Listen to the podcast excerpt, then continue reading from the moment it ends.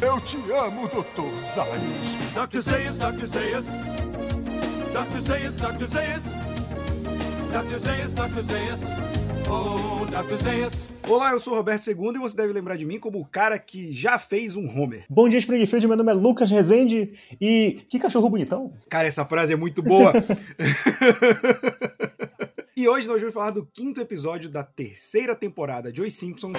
Definindo Homer. Começando com a sequência de abertura, Lucas, dessa vez a tradução, ela não só matou a piada, como matou a metalinguagem da piada, porque o Bart está escrevendo I will not squeak chalk, e você que escuta a gente é novo demais para isso. Antigamente, nas escolas, não era esse quadro branco bonitinho, Magnético. com caneta piloto, é, quadro magnético. Não era isso. Era o quadro negro, que ou verde escuro, que se escrevia com giz. E se você fazia muita força no giz, ele fazia um barulho Ele irritante. Rangia, né? É, era um barulho horroroso. E aí o que ele tá falando é que ele não vai ranger os giz, né? Que esse barulho é tipo quando, quando esfrega talher no prato, sabe? Um barulho Sim. horrível. E aí o correto seria não vou ranger os giz, só que a tradução colocou não devo pichar palavrões, né? Porque eles traduziram squeak como xingar. E aí foi uma, uma parada que matou a piada e também matou a metalinguagem, porque a partir desse episódio, quando o Bart escreve, ele não tem mais o barulho, o barulho agudo. É só aquele barulho de, de giz batendo na lousa. Eu fico me perguntando se isso aí foi o pedido de alguém da produção, algum executivo mais alto, né, que odeia o barulho de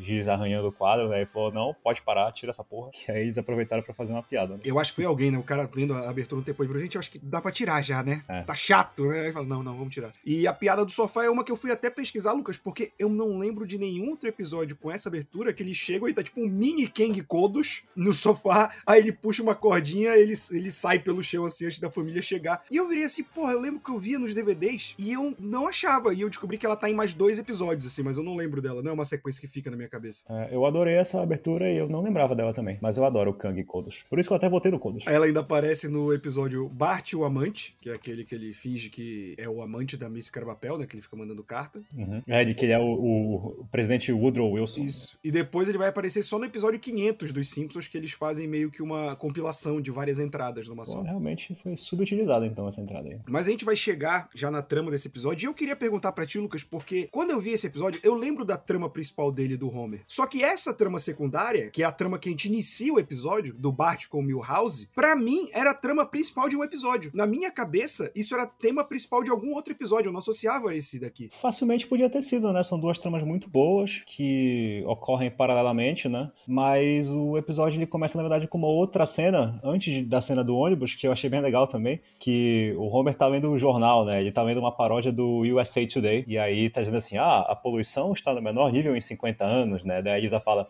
ah, eu acho que esse é um jornaleco de direita que deturpa os fatos, né? E aí o Homer, não, eu acho que esse é o único jornal na América que não tem medo de dizer a verdade, né? Aí tá escrito assim, tudo está indo muito bem, né? É, que tá no jornal U- US of A Today, né? Não Pois é. foi da- das paródias mais sutis dos Simpsons. nem um né? pouco, né? Mas é muito boa. Mas é, ne- é logo nesse início também que tem esse lance do Homer, que tá o Bart escrevendo pro Milhouse, né? Escrevendo um cartãozinho de aniversário e dando um presente e tal. E aí a, a gente vê, né, que a gente geralmente lembra do Bart sacaneando o Milhouse, mas a gente vê que é uma amizade verdadeira e realmente gosta do Milhouse, né? Ele se dá todo o trabalho. Dá até pena, né? Porque ele compra um cartão pro Milhouse, né? É um cartão de mau gosto, né? Que é uma mulher com os peitos gigantes, mas comprou. Ele dá um walkie-talkie super legal do Crush pro Milhouse, né? Cara, a gente sabe que o walkie-talkie foi uma febre nos anos 90, né? E olha que não era nenhuma coisa que era exatamente um brinquedo, né? Mas um monte de criança tinha e eu nunca vi um que funcionasse muito bem. Não sei por que aconteceu essa febre do walkie-talkie. Ah, na nossa época teve. Cara, criança se, diverte com qualquer coisa. Deve ter popularizado, tipo, entrado em, em domínio público a tecnologia. Os caras socaram em tudo que era, que era brinquedo, cara. Eu lembro que tinha uma época que tinha aqueles aparelho de espião pra criança, lembra? Que tu captava o som à distância, não sei o que. Era Tinha kit de química, né, também. kit de química, quando a gente era moleque, é- é- era febre também. Pois Era é. só misturar coisas que mudavam de cor, né? Criança é muito trouxa. Tubo de ensaio legal. E, e é legal que quando o Bart entra no ônibus, a gente já vê aqui é a caracterização de personagens terciárias, que é a Sherry e a Terry, que até então só eram é, figuração e aparecer pontualmente. E aqui a Sherry e a Terry começam, acho que é a primeira vez de- desde o, do, da prova final. É, isso que- quer dizer, na primeira temporada tem um episódio que elas têm um certo destaque. Então, mas é, a questão é que naquela o Bart vai tentar enganar elas, elas dão um troco. Aqui elas só são fazendo fofoquinha pelo mal, que pra mim é a definição da Sherry e da Terry. Elas chegam só pra causar o mal no É. ambiente, cara. Elas, elas são muito malignas. Que elas chegam, ai, Milhouse, adorei o aniversário, adorei a festa e tal. Aí o Bart ainda não, não entende, né? E aí o Milhouse todo sem graça. E aí vem o Martin, o Martin tem o traquejo social de uma morsa, né? E aí ele agradece e tal. Aliás, ele fala que teve muito apreço pela festividade. E ele né? vai descrevendo, né? Ah, os pratinhos, os chapeuzinhos, não sei o quê. Esse cara nunca foi numa festa na vida, né? Milhouse, eu gostaria de expressar minha apreciação por sábado. Cestinhas de geleia, pratinhos personalizados. São os pequenos detalhes que, que se destacam. Do que, que ele tá falando? Hum? Ei, olha aquele cachorro, não é mesmo uma gracinha? Nossa, cachorro bonitão. E aí, quando eles estão chegando na escola, Até Que o Otto o foi Otto convidado, né? é, ele, Ei, Milhouse, eu esqueci minhas calças na, no seu telhado, viu? O Otto aloprando a festa de, sei lá, 10 anos do Milhouse, né? o, cara- o moleque chega, o cara fica bêbado numa festa de criança, né, bicho? É, A mãe do Milhouse, né, não, não, não quer o Bart por perto, mas permite o Otto na festa. Isso é verdade. E a gente corta pro, pra usina nuclear com o Burns agradecendo a chegada da segunda-feira pra punir os dois dias de descanso do trabalhador. Uma bela visão do, do empresariado. Mas eu, eu gosto, eu, eu tava até comentando contigo antes da gente gravar, Lucas, que eu acho que o Sr. Burns tá voando esse episódio. Ah, Não só é, de tá aparecendo, mas a dublagem dele tá nos trinks. Só que esse diálogo inicial dele com os Smithers é quando a tradução só ligou foda-se. Porque eles traduzem os termos literais que, se a gente não sabe inglês, não faz sentido nenhum esse diálogo. Ele tá conversando com os Smithers, ah, o que que você fez? Hora de pagar por esses dois dias de preguiça e descanso merecido. TGIM, senhor. Ah, e o que você fez nesse fim de semana, Smithers? Bem, eu recolhi minha lavanderia e escrevi uma carta para mamãe e levei o Hércules para ser aparado. E quem diabo é Hércules? É meu Yorkshire Terrier. Ele é meio magrinho, sabe? Aqui tem uma foto. Parece uma piada, né? Uh. Bem, Smithers, você não sabe pintar a cidade de vermelho. E aí ele falando Thank God It's Monday. Sim. E aí não faz sentido nenhum a tradução que eles colocaram. É, se vocês conhecem aquele sabe? restaurante famoso lá pelas costeletas de porco, né? O TGI Fridays, por isso também. E aí, tipo, ele pede pros Smithers contar o que ele fez. Ele fala que levou o Yorkshire dele pra tosar, pra tomar banho. Eu adoro, Aí o senhor- o York- Yorkshire do Smith, ele é bonitinho. É, muito bom. E aí o, o Sr. Burns fala, é, você realmente não sabe pintar a cidade de vermelho. Que é quando é, é uma expressão pra quando o cara toca o zaralho, né? Quando ele Exatamente. vai se divertir. E não faz sentido nenhum em português, Não, cara. É, ali a galera realmente. é, Acho que eles não sabiam o que significava a expressão e pensaram, ah, vamos deixar no literal mesmo e vão achar que é alguma gíria de velho do, do Sr. Burns, né? Algo assim. É, é, não, isso aí cabe, né? E é muito engraçado aquela, a- aquele contraste que a gente já apontou em outros episódios. Sempre que, que ele faz do Sr. Burns, né, com o proletariado, que é ele falando mal do filme, que a mulher passa a maior parte do tempo nua, e que é, é um, é um divertimento barato, aí corta pro Homer co- conversando com o Lenny e o Cal, e aí ele, nossa, mas aquele par de peitos e tal, todo maravilhado com o filme.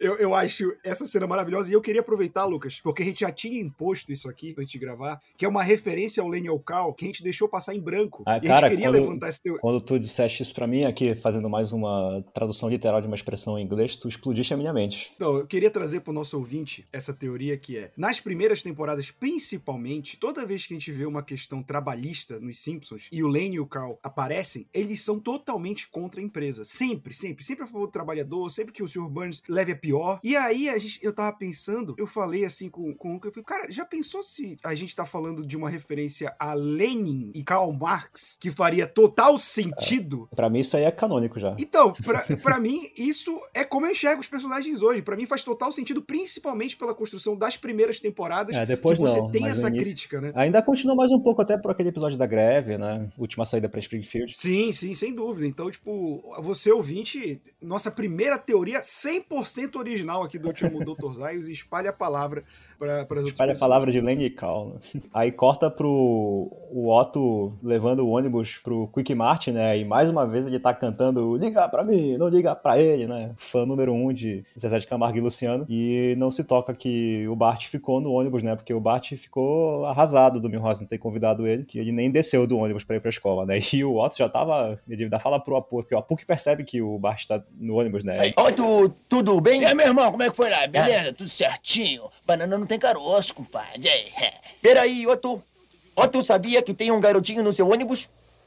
Ih, compadre, eu ia pra uma parada e ainda tem um moleque no carro. Cara, o, Otto, ele é o personagem que ele realmente é incorporado à cultura brasileira, porque eu consigo enxergar várias pessoas que eu já conheci que agem desse jeito, principalmente motorista.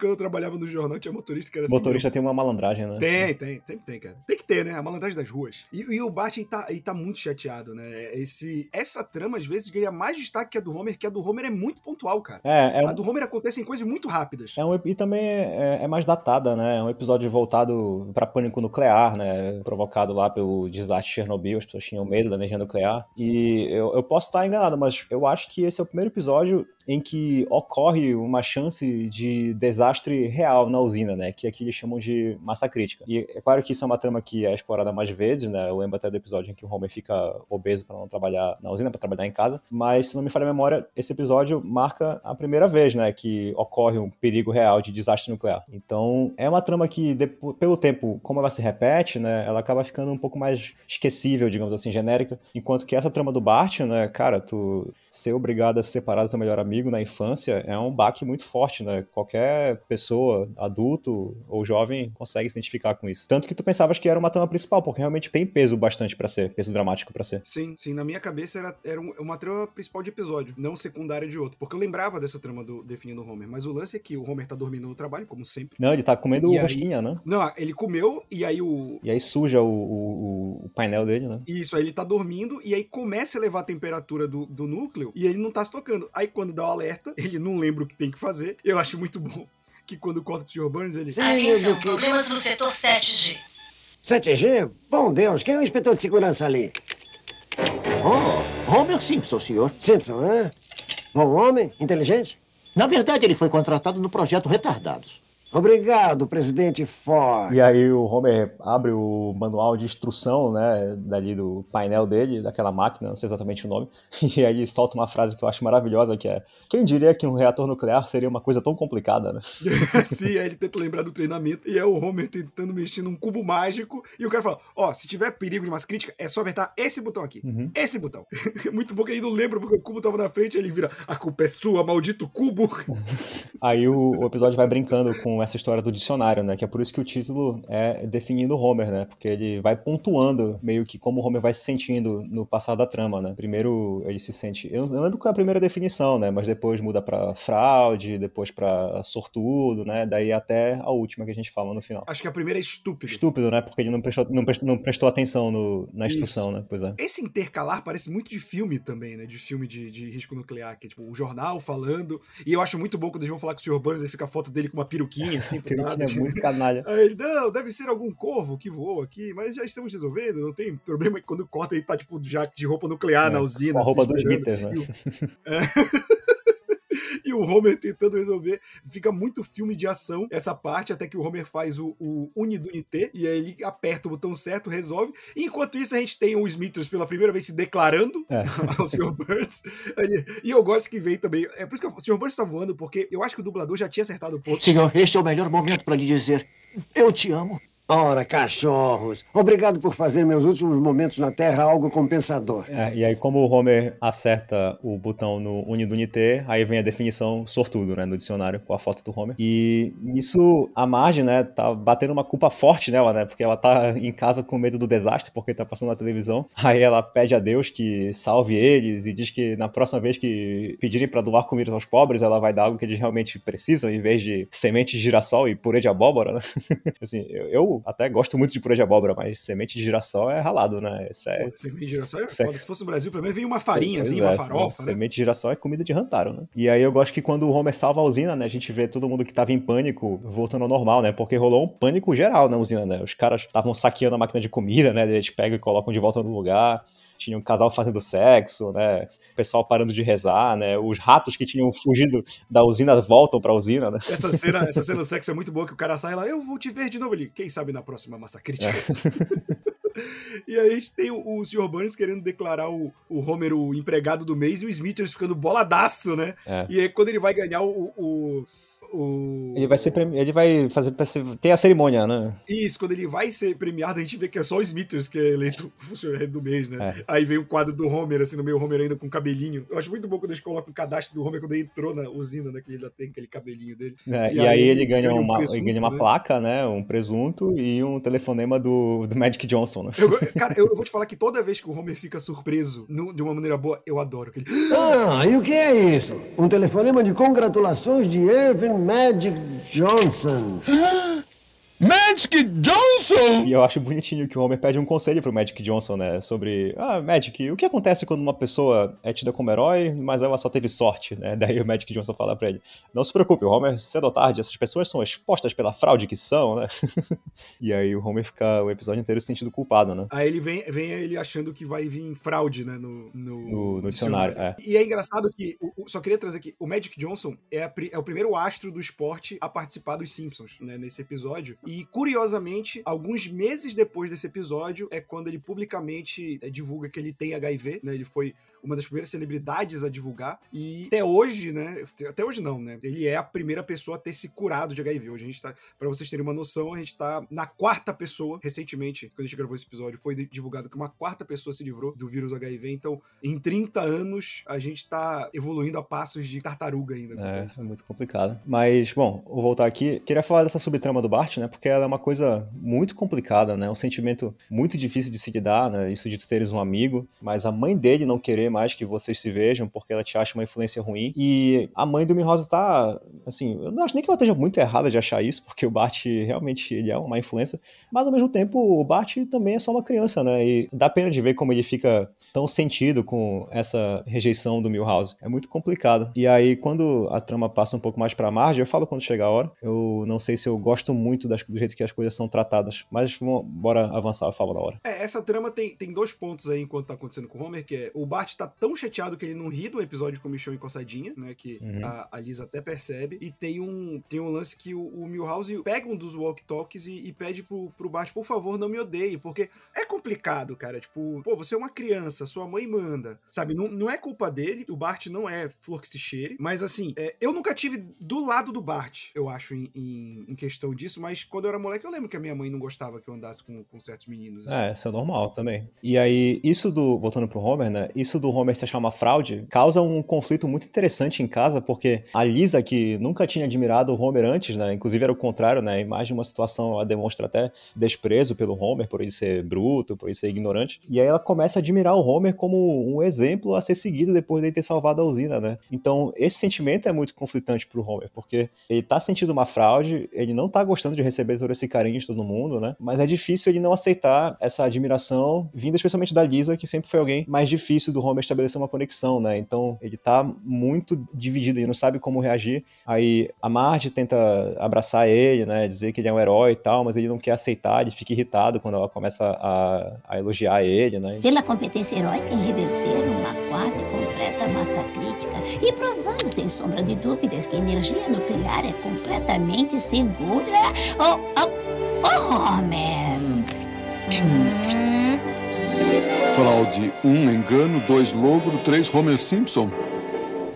Modelo completo em minha própria casa. Que conveniente. Já recebi isso no trabalho e não preciso de mais nada em casa. Eu acho isso interessante, principalmente pelo ponto de vista do Homer, porque se a gente for todos os episódios que a gente falou aqui, pela insegurança do Homer e até de outros episódios, era pra ele se sentir o maioral, ele ia abraçar essa parada, sabe? Mas não, é, é, é, eu acho muito legal do Homer percebendo que, cara, eu não fiz nada demais, só que ele não pode expor isso, sabe? Uhum. E não foi nem por conta dele, ele não tomou as glórias disso, colocaram sobre ele isso, ele não queria. Então, é. o, a, a, reação do Homer nesse episódio é algo muito legal. Vale também ressaltar que ele se sente culpado porque foi um problema que ele mesmo causou também, né? É, isso não vem e aí ele fica, fica, essa relação dele com a Lisa, tem até uma cena que é muito legal que ele tá vendo TV de tarde, ela fica olhando ele, que foi ela? É admiração silenciosa ele, ah, enquanto for silencioso, tudo bem. É, e aí, logo depois dessa cena, sobe pro Bart no quarto, ele tá vendo o, o álbum de fotos, e é só foto dele aloprando o Milhouse, né? Primeiro ele tá serrando a barriga do Milhouse num truque de mágica, né?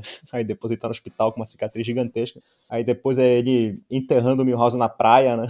Então a gente vê aí, né, que realmente a mãe do Milhouse não tá tão errada, né? E aí o Bart explica pra Marge, né, que a mãe do Milhouse não quer mais que eles sejam amigos porque ele é uma má influência. E aí ele, Ele fala assim, ok, agora eu vou levar a Meg pra jogar pedra nos passarinhos, né? É, é muito bom. Então, a gente vê que o Bart tá demônio, né? Então, pra mim, aí o problema é com a Marge, né? Porque a Marge vê que o filho, dele, o filho dela é uma má influência e em vez dela tentar fazer alguma coisa a respeito, sei lá, botar o Bart numa terapia, conversar com ele, qualquer coisa, ela não, ela vai até a casa do Milhouse para discutir com a mãe do Milhouse para convencer ela a deixar o Bart e o Milhouse ser amigos de novo, né? E aí, para mim, eu acho errado, porque ela faz uma mega chantagem emocional sobre como o Bart e o Milhouse são dois perdedores e eles só têm um ao outro e seria injusto manter eles separados. Eu achei essa cena de um egoísmo sem tamanho da Marge, porque não é como se a mãe do Milhouse tivesse isso, tivesse fazendo isso para prejudicar o Milhouse. Ela tá fazendo o que ela acha certo para proteger o filho dela, que, bom, só se prejudica na mão do Bart, né? Apesar deles gostarem um do Cara, outro. mas aí eu, eu entendo a visão da Marge de verdade, assim, porque o Bart é o demônio, mas o que ela fala é muito real, principalmente nessa, e principalmente nessa cidade, principalmente no contexto americano de colégio, né? É, o Bart tá perto do Milhouse é uma, uma produção também dos dois. Então eu acho que, mesmo o Bart aloprando o Milhouse, é uma, é uma relação muito mais positiva pro Milhouse do que negativa, no sentido de como a escola funciona nesse sentido. Não, sei. E aí a gente também tem a primeira, a primeira aparição da mãe do Milhouse, né? Que é a Lu, Luan Van Houten. Eu sempre esqueço. Van, Van Houten. Van Houten. é. Assim, eu- não é que eu pense que o Bart seja incorrigível, né? Eu acho que a Marge tem razão em dizer que ele também tem coisas boas dentro dele. Ela até fala isso pra mãe do Milhouse. Até porque ninguém é completamente bom ou mal, né? Mas ele é uma influência, né? Isso a gente não pode negar. E aí, permitir com que ele continue a ser é que eu acho errado, porque se ela prima pela amizade do Bart com o Milhouse, ela valoriza isso, ela pode deixar de serem amigos, mas ela tem que ten- tentar ajudar o filho dela a mudar também, porque o filho dela tá sempre no lado que não se machuca, né? Então, pra ela é muito mais fácil também. É sempre o Milhouse que se dá mal nas coisas. Então, eu, eu entendo porque que a mãe do Milhouse também é um pouco mais protetora em relação a isso. Enquanto isso tá rolando, que essa trama meio que se resolve com a Marge conversando, e aí tem uma cena muito legal que ela volta e diz que conseguiu convencer o. Exatamente. Não, na verdade, o Bart, o Bart fala que, que parece que a mãe do Milhouse deixou. Ele sabe que foi a tá Marge, né? Aí ela fala, se comporte. Ele pega uma arma de chumbinho escrita arranca olho. Me É. comportar? Demorou. Pois é, e aí, Ai, com, com esse desfecho aí, né? Ele fala, ah, vou encontrar o Milhouse, né? Ele carrega a arma umas 30 vezes, né?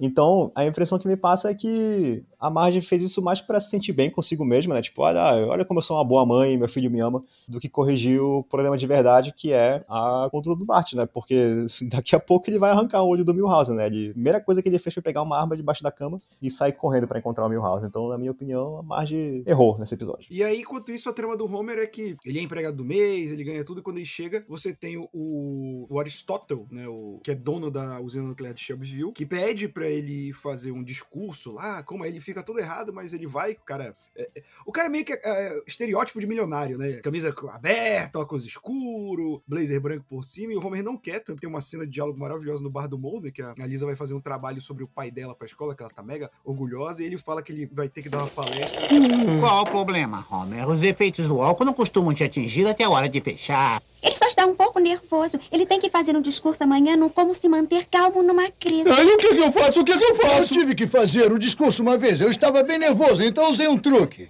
Eu imaginei que todo mundo estava com roupas de baixo. O juiz, o júri, meu advogado, todo mundo. E funcionou? É claro, eu não estou livre. E o Homer, ele já tá indo pro caminho de perceberem que ele é uma fraude, porque o, o discurso dele tá, tá gaguejando, ele não tá falando direito, e aí tem um alerta de massa crítica na usina nuclear de Shelbyville, e aí ele vai lá e os caras ah, falam, aliás, isso, pô, você não confia nas pessoas que estão treinando na sua empresa, cara, você é um cara de fora, assim, que nunca viu a mesma máquina. E aí ele vai, faz o Uni do Nité e acerta, e os caras, maluco, tipo, o cara acertou na sorte, e aí corta pra TV com o Kate Brookman falando que o Homer não é um herói, né? Uhum.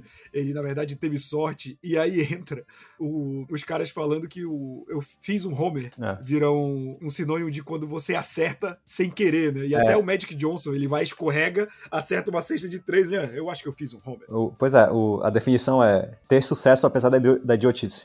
Eu já fiz muito Homer na minha vida, cara. Pois é, essa frase é a que mais me marcou quando eu vi esse episódio pela primeira vez. Ela ficou comigo pra sempre. Essa e o cachorro bonitão. e eu me lembro exatamente desse final, que é um modo perfeito de encerrar esse episódio, né? Já que ele veio brincando com essa história do dicionário o tempo inteiro. Cara, eu achei esse episódio. Como eu falei, a trama do Homer é muito pontual. É engraçado que ela seja a trama principal do, do episódio. A do Baixo do Milhouse é bem legal, principalmente pra definir essa, essa amizade dos dois. Porque até aqui a gente tinha eles como amigos, mas eu acho que esse é o primeiro episódio que bota realmente que eles são muito, muito Melhores melhores amigos, né? do colégio. E eu acho que, que isso é legal para as futuras temporadas, né? Até que o Milhouse ele vai virar mais frequente daqui em diante. E pro Homer, justamente porque a gente fala de como ele, ele é frágil com a segurança dele, e aqui, algo que ele poderia abraçar e, e, esse tipo de coisa, ele se sente culpado. Então eu achei que a construção do Homer nesse episódio foi muito legal. É, eu acho que esse é um bom episódio também. Eu acho que ele ataca até um pouco a nossa síndrome de impostor, né, que hoje em dia é um problema muito mais presente do que era naquela época, ou pelo menos era algo que a gente via ser discutido muito menos. Eu gosto como isso causa sentimentos conflitantes no Homer, né, porque é difícil recusar todo esse clamor quando as pessoas estão te considerando o herói. Então, como tu mesmo disseste, a gente sabe que ser aceito é uma necessidade muito grande para o Homer, né? Acima de tudo, ele é um personagem muito inseguro, a gente vê isso quase sempre. Então, eu gosto de como a solução mostra que o Homer tinha mesmo sido uma fraude, mas mesmo assim ele foi heróico outra vez, né? Porque com o mesmo método, ele conseguiu salvar a usina de Shelbyville também, mesmo sem saber o que ele estava fazendo. Então isso gera até um debate filosófico, né? Porque dá para dizer que isso é heroísmo, né? Se ele podia muito bem ter condenado todo mundo do mesmo jeito que ele, do mesmo jeito que ele salvou, ou se ele estava mesmo fazendo aquilo sem ter a menor ideia, se na segunda vez ele usou o mesmo método e salvou o dia de novo, né? Então, é, dá para dizer que foi totalmente inconsciente da parte do Homer, né? Pelo menos na segunda vez. Eu acho essa ponderação, essa reflexão interessante de, de, se pensar, né? E sobre a trama do Bart, é uma trama que eu fico frustrado, né? Porque eu acho que é um problema que não foi propriamente resolvido e deve ser uma questão de muito pouco tempo até que a mãe do Milhouse queira afastar ele de novo, né? Tudo por causa de um narcisismo forte eu da parte da Eu acho que isso acontece de novo, inclusive, mais pra frente. Pois é. Mas tirando isso, eu gostei muito dos temas abordados nesse episódio. Então, continuamos aqui numa excelente sequência de episódios na terceira, na terceira temporada. Esse episódio tem poucas curiosidades, eu falei algumas durante o episódio. Então, com isso, a gente encerra mais um Eu Te Amo, Doutor Zaios. E lembrando que se você quiser ver muito mais conteúdo de Os Simpsons, é só assinar nosso feed. Estamos em todos os agregadores de podcast, no Spotify e no Deezer. E até semana que vem. É isso aí, pessoal. Até semana que vem. Fui!